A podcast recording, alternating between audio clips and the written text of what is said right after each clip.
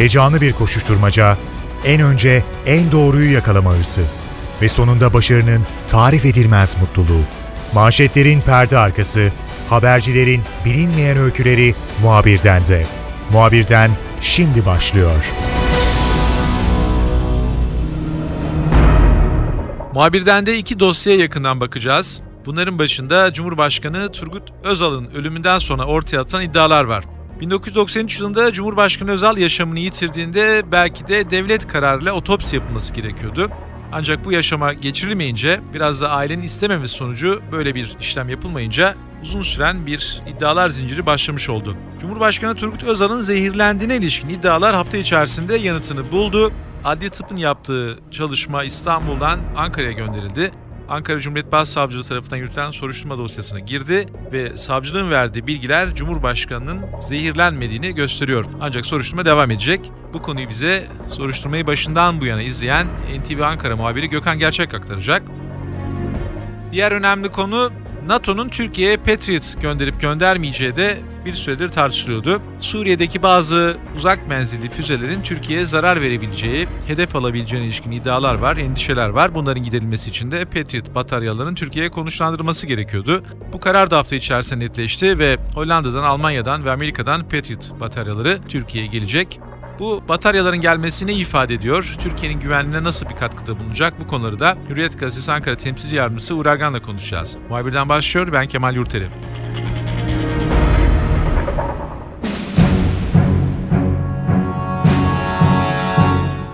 Bu haftanın önemli haberlerinden bir tanesi vefat eden Cumhurbaşkanı Turgut Özal'a ilişkin adli tıp raporunun açıklanması oldu. NTV Ankara muhabiri Gökhan Gerçek, Ankara Cumhuriyet Başsavcılığı tarafından yürütülen bu soruşturmayı başından bu yana takip ediyor ve İstanbul Adli Tıp'ın raporu da Ankara'ya gönderildi ve savcılıkta bu raporun için ilişkin genel bir açıklama yaptı. Gökhan Gerçek şimdi bizimle olacak. Gökhan 1993 yılında Cumhurbaşkanı Turgut Özal yaşamını yitirdiğinde aslında bugüne kadar sürecek olan tartışmaların ilk ipuçları sanki biraz görülüyor gibiydi. Çünkü bazı kesimler bu ölümün olağan olmadığını düşünüyordu ve tartışma bugüne kadar sürdü. E, şimdi adli tıp raporu zehirlenme tırnak içerisinde üzerinde sanıyorum biraz çalışıldı ve bu konudaki kuşkulara açıklık getiriyor. Bu soruşturma bundan sonra nasıl devam edebilir? Bir de bu soruşturma ilişkin bir e, seyrini bir anlatabilir misin bize?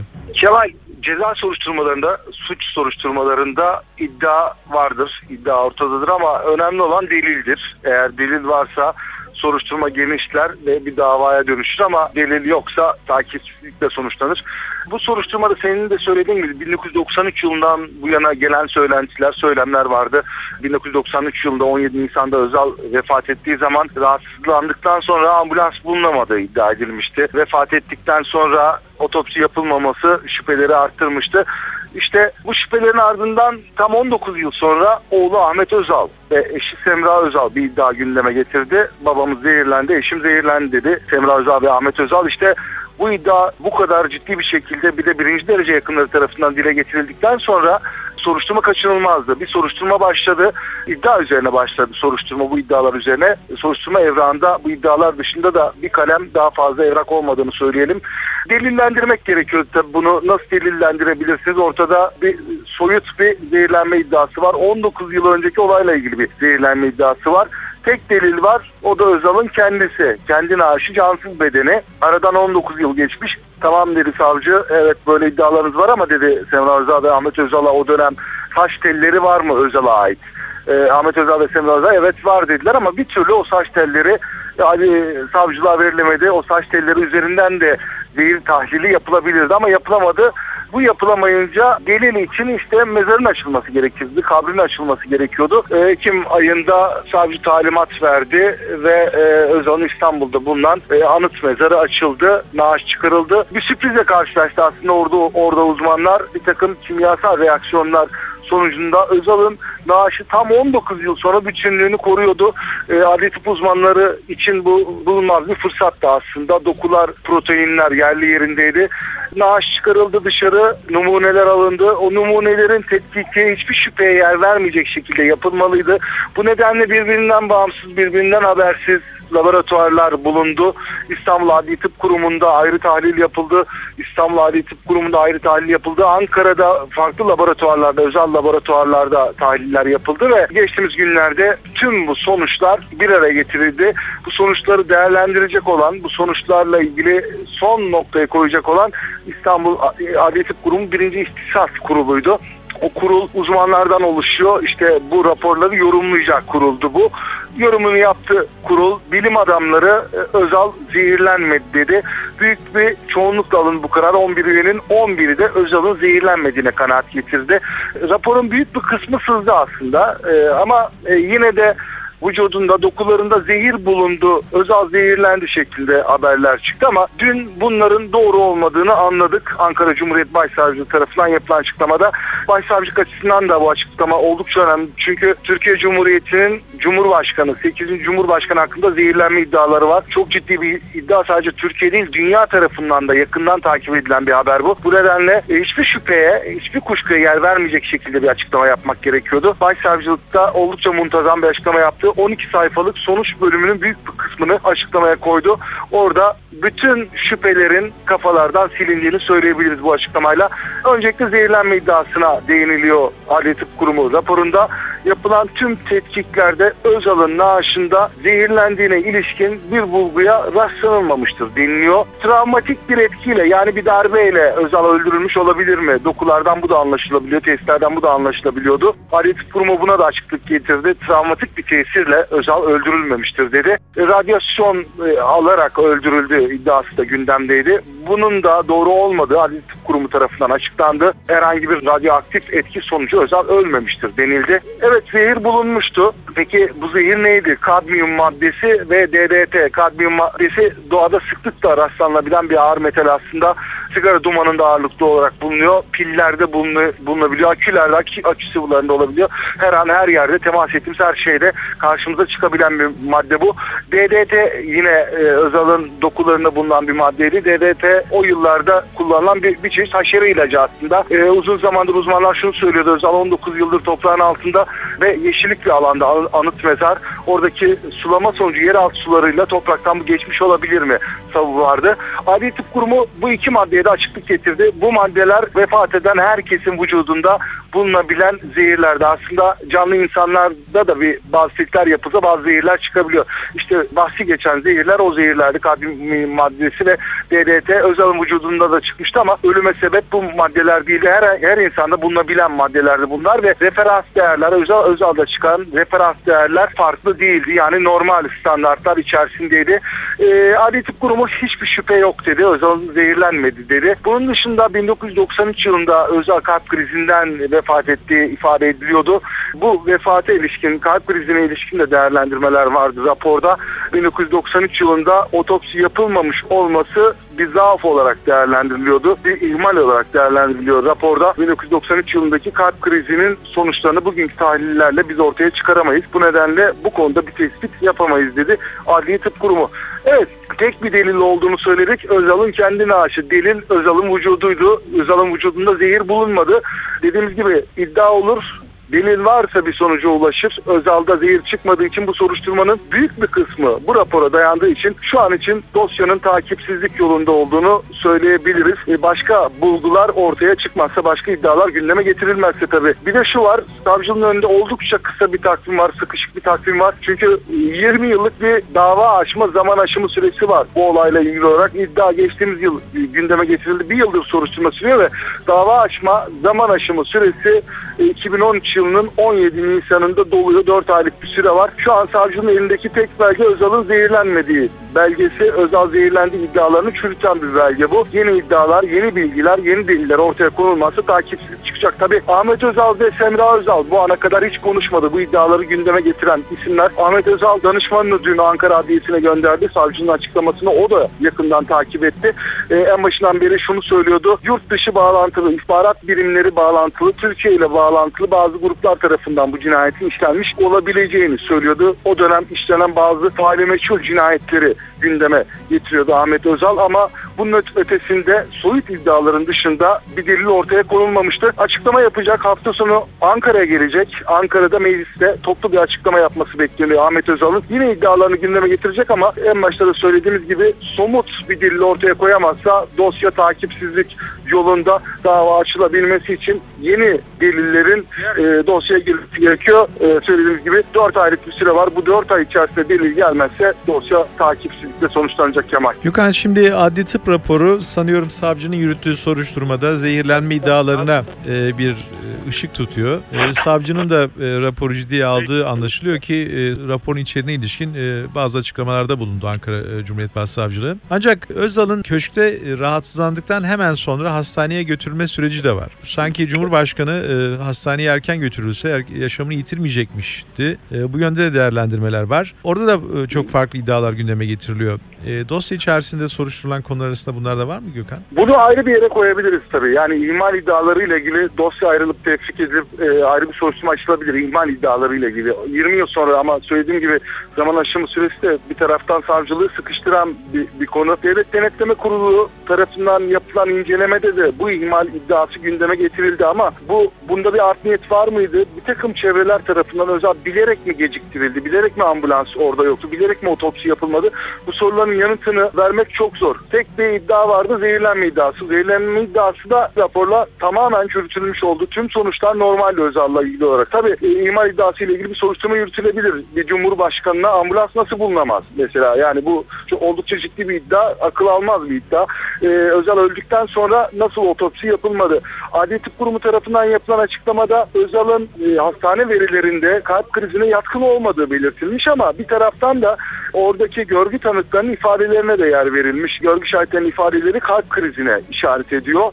Kalp krizine işaret ediyor ama bunu herhalde hiçbir zaman öğrenemeyeceğiz. Çünkü o, o tahliller o gün yapılmalıydı. Özal vefat eder etmez yapılmalıydı. İç organlara ve vücut sıvılarına tahliller yapılmalıydı ki kalp krizinden mi ölmüş yoksa başka bir sebepten mi ölmüş anlaşılabilsin. E, Adli Tıp Kurumu onu söyledi. Biz kalp krizinden ölüp ölmediğini asla bugünkü verilerle anlayamayız. O gün tahlil yapılmalıydı dedi ama e, Özal'ın zehirlendiği iddiası da doğru değil vurgusu yaptı. Evet bir ihmal var. Bu ihmal iddialarıyla ilgili soruşturma yapılabilir ama Özal'ın zehirlendiği soruşturmasından ayrı bir soruşturma olur bu. Eğer o soruşturmada başlarsa sadece 4 ay içerisinde sonuca ulaştırılmak zorunda. E, 19 yıl önceki e, köşk çalışanları Hacettepe Üniversitesi'nde görevli doktorlar e, bu çerçevede mercek altına alınabilir. Ama 4 ayda bu süreç tamamlanabilir mi? O orası şüpheli Kemal. Gökhan, Cumhurbaşkanı Turgut Özal'ın ölümüne ilişkin Ankara Cumhuriyet Başsavcılığı tarafından yürütülen soruşturmayı başından bu yana sen takip ediyordun. Son değerlendirmeyi adli tıp raporu sonrasında savcının yaptığı değerlendirmeyi de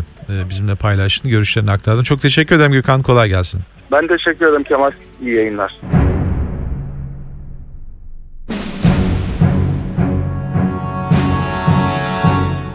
Bakacağımız diğer önemli konu Patriot'lar olacak.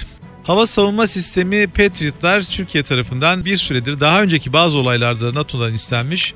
Her seferinde ittifak içerisinde tartışma yaratma pahasına Türkiye'ye gönderilmişti. Bu kez Suriye ile ilgili kriz sırasında yine NATO bazı Patriot bataryalarını Türkiye'ye gönderecek. Tabi bu kolay karar verilmedi. Bazı trafikler döndü Ee, ve hafta içerisinde Patriot'ların gelmesi kesinleşti. Hürriyet Gazetesi Ankara Temsilci Yardımcısı Uğur Ergan dış politik gelişmeleri yakından takip ediyor. Bu Patriotlar konusunu ve Türkiye'nin Suriye'ye yönelik politikasını bir kez daha Uğur'la konuşacağız. Uğur, e, Patriotlar geliyor. Bunlar Türkiye için ne ifade ediyor? Bize biraz hatırlatabilir misin? Bu bataryalar e, ne iş yapacak orada? Bizi nasıl rahatlatacak? Yani Türkiye savunmasını nasıl rahatlatacak? Türkiye'nin tabii ki en önemli eksikliği güçlü bir hava savunma sisteminin olmayışı. Bu nedenle Türkiye Suriye'den gelebilecek olası bir füze tehdidine karşı e, NATO'dan Patriotları istedi. Aslında ilk etapta Türkiye'nin bu talebi başta Amerika Birleşik Devletleri olmak üzere diğer müttefikler tarafından e, pek sıcak karşılanmamıştı. Buna gerekçe olarak da e, yine Amerikan istihbaratının elde ettiği bilgilere dayandırıldığı öne sürülen Esad'ın Sukut füzeleri Türkiye'ye doğru değil e, İsrail'e yönelik e, iddiasıydı. Ancak son yapılan tespitler ki bu tespitlerin yapımında ben e, Kürecik'teki e, NATO radar üssünün ciddi şekilde devrede olduğunu düşünüyorum. Buradan alınan bilgiler, yapılan tespitler artık e, Esad'ın da Sukut füzelerini kullanmaya başladığı yönünde ki benim Türk diplomatik kaynaklardan elde ettiğim bilgiye göre Ankara bunun rotasını da belirlemiş vaziyette. Esad'ın e, Şam'dan e, Halep'te e, muhaliflerin yoğun olarak e, ele geçirdiği bölgelere Sukut e, füzesi fırlattığını tespit etmiş durumda. Şimdi başında da söylemiştik önce bir sıkıntı vardı ama bu Sukut tehdidi artınca Sanırım artık bu sıkıntı ortadan kalktı. Zaten sizin de ifade ettiğiniz gibi önce Almanya iki Patriot bataryası göndereceğini söyledi. Ardından Hollanda e, bu doğrultuda karar verdi. Bir sıkıntı Amerika Birleşik Devletleri'nden de aldığımız bilgiye göre Amerika Birleşik Devletleri tarafında da bir sorun kalmadı. Sonuçta Türkiye'ye istediği patriotlar gelecek. Bunların gelişinin ancak ben Batı dünyası açısından dini açıdan e, kutsal olan Noel tatili sonrası Türkiye'ye gelmesini bekliyorum. Dolayısıyla Ocak ayının ortaları e, veya sonuna doğru patriotlar Türkiye'ye yerleştirilmiş, konuşlandırılmış olur. Yer konusunda aslında Almanya bir ipucu verdi. Kahramanmaraş civarı veya yakınları e, ifadesini kullanıyor Alman yetkililer. Dolayısıyla Kahramanmaraş veya civarına patriotların en azından Alman patriotlarının yerleştirileceği kesin. Amerika ve Hollanda'nın göndereceği patriotlar için ise Adana, İncirlik, Malatya, Kürecik, Şanlıurfa veya Gaziantep civarları e, öne çıkıyor. E, ama bunlarla ilgili daha henüz net bir şey e, yok. Belki hepsi de bir aynı paralellik içerisinde e, Kahramanmaraş civarına da e, yerleştirilebilir. E, patriotlar ne işe yarayacak? Söylediğiniz gibi Esad'ın olası kimyasal başlıkta taşıyan Sukut füzelerine karşı e, Türkiye'yi koruyacak. E, bunlar uzun menzilli füzeler. Türkiye'nin elindeki e, füzeler bu uzun menzilli füzeleri havada yakalayıp imha etme gücüne sahip değiller. Eğer Suriye tarafından bir tehdit gelirse, füze tehdidi gelirse patriotlar saniyeler de hesaplanabilecek bir sürede devreye girecek ve o füzeyi e, havada yakalayıp imha edecek. Sadece patriotlar gelmeyecek benim elde ettiğim bilgiye göre Almanya'dan havalanacak havada erken uyarı sistemine sahip AVAX uçaklarında Türkiye hava sahası içerisinde görev yapmasından bahsedebiliriz.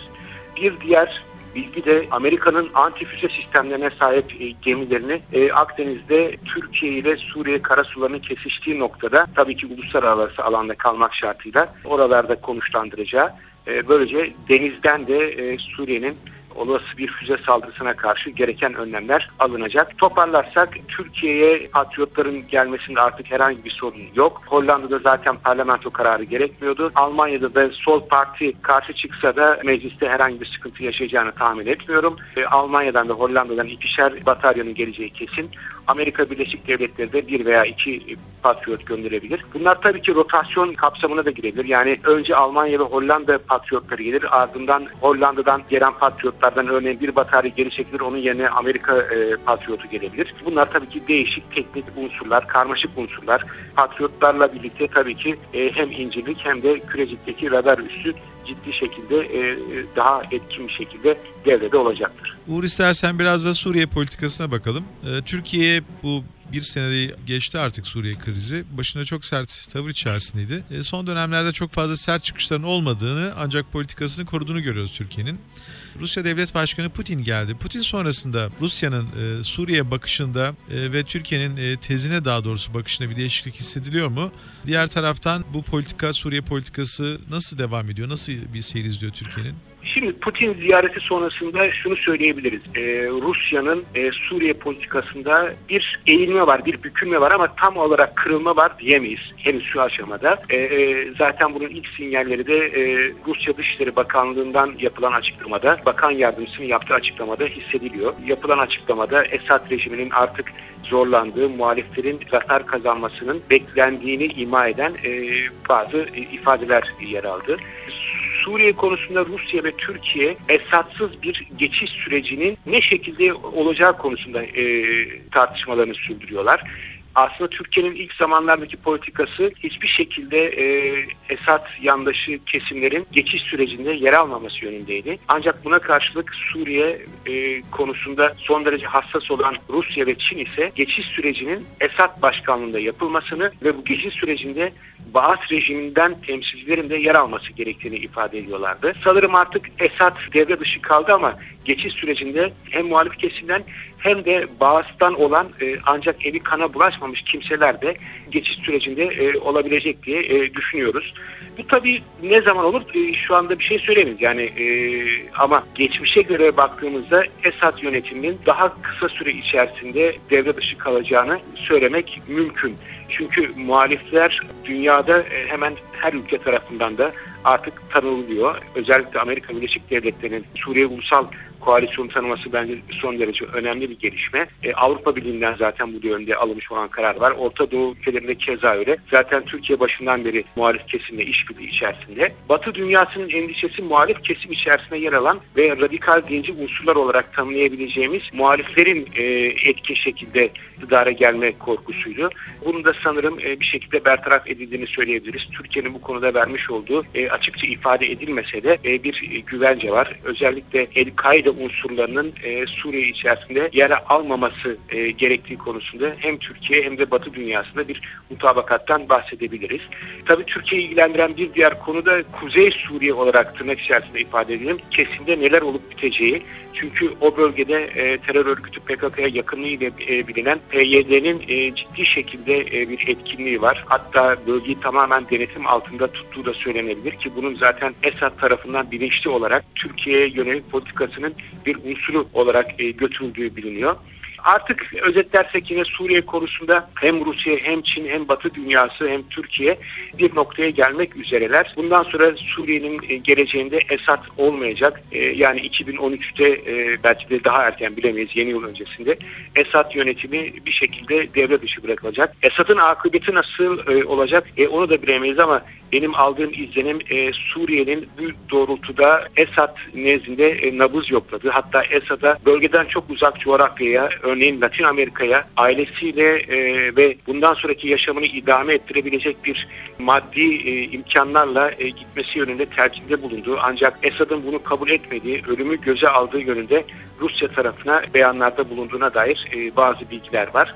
Umarız ki tabii ki bu geçiş süreci e, daha fazla kan akmadan gerçekleşir. Ancak Esad gittikten sonra da e, Suriye politikasının bir şekilde ben durulacağına inanmıyorum. Geçmişten günümüze kadar gelen bir örnek var. Bu da Irak. Irak'ta da e, iki körfez savaşı sonrasına rağmen aradan bunca yıl geçmesine rağmen hala sular durulmuş değil. Orada da çok ciddi sorunlar var. Aynı sorunlarla Suriye'de de karşılanabilir. Bundan dolayı da geçiş sürecinde Suriye'yi oluşturan, e, Suriye halkını oluşturan tüm unsurların eşit düzeyde temsil edilmesi bence son derece önemli olacaktır. Yani Nusayrilerin, Sünni kesimin, Kürtlerin, e, Türkmenlerin, diğer dini azınlık ve etnik e, azınlıkların temsili ciddi şekilde sağlanırsa ve özellikle de ki bunu e, üstüne basarak vurgulamak isterim. Devlet organlarının yok edilmemesi Suriye'nin daha sağlıklı bir şekilde geçiş sürecine e, sahip olmasında etkili rol oynayacak. Devlet organlarının yok edilmesinin nelere mal olduğunu insanlar e, hepimiz tüm dünya Irak'ta gördü. Yani tüm ordusuyla,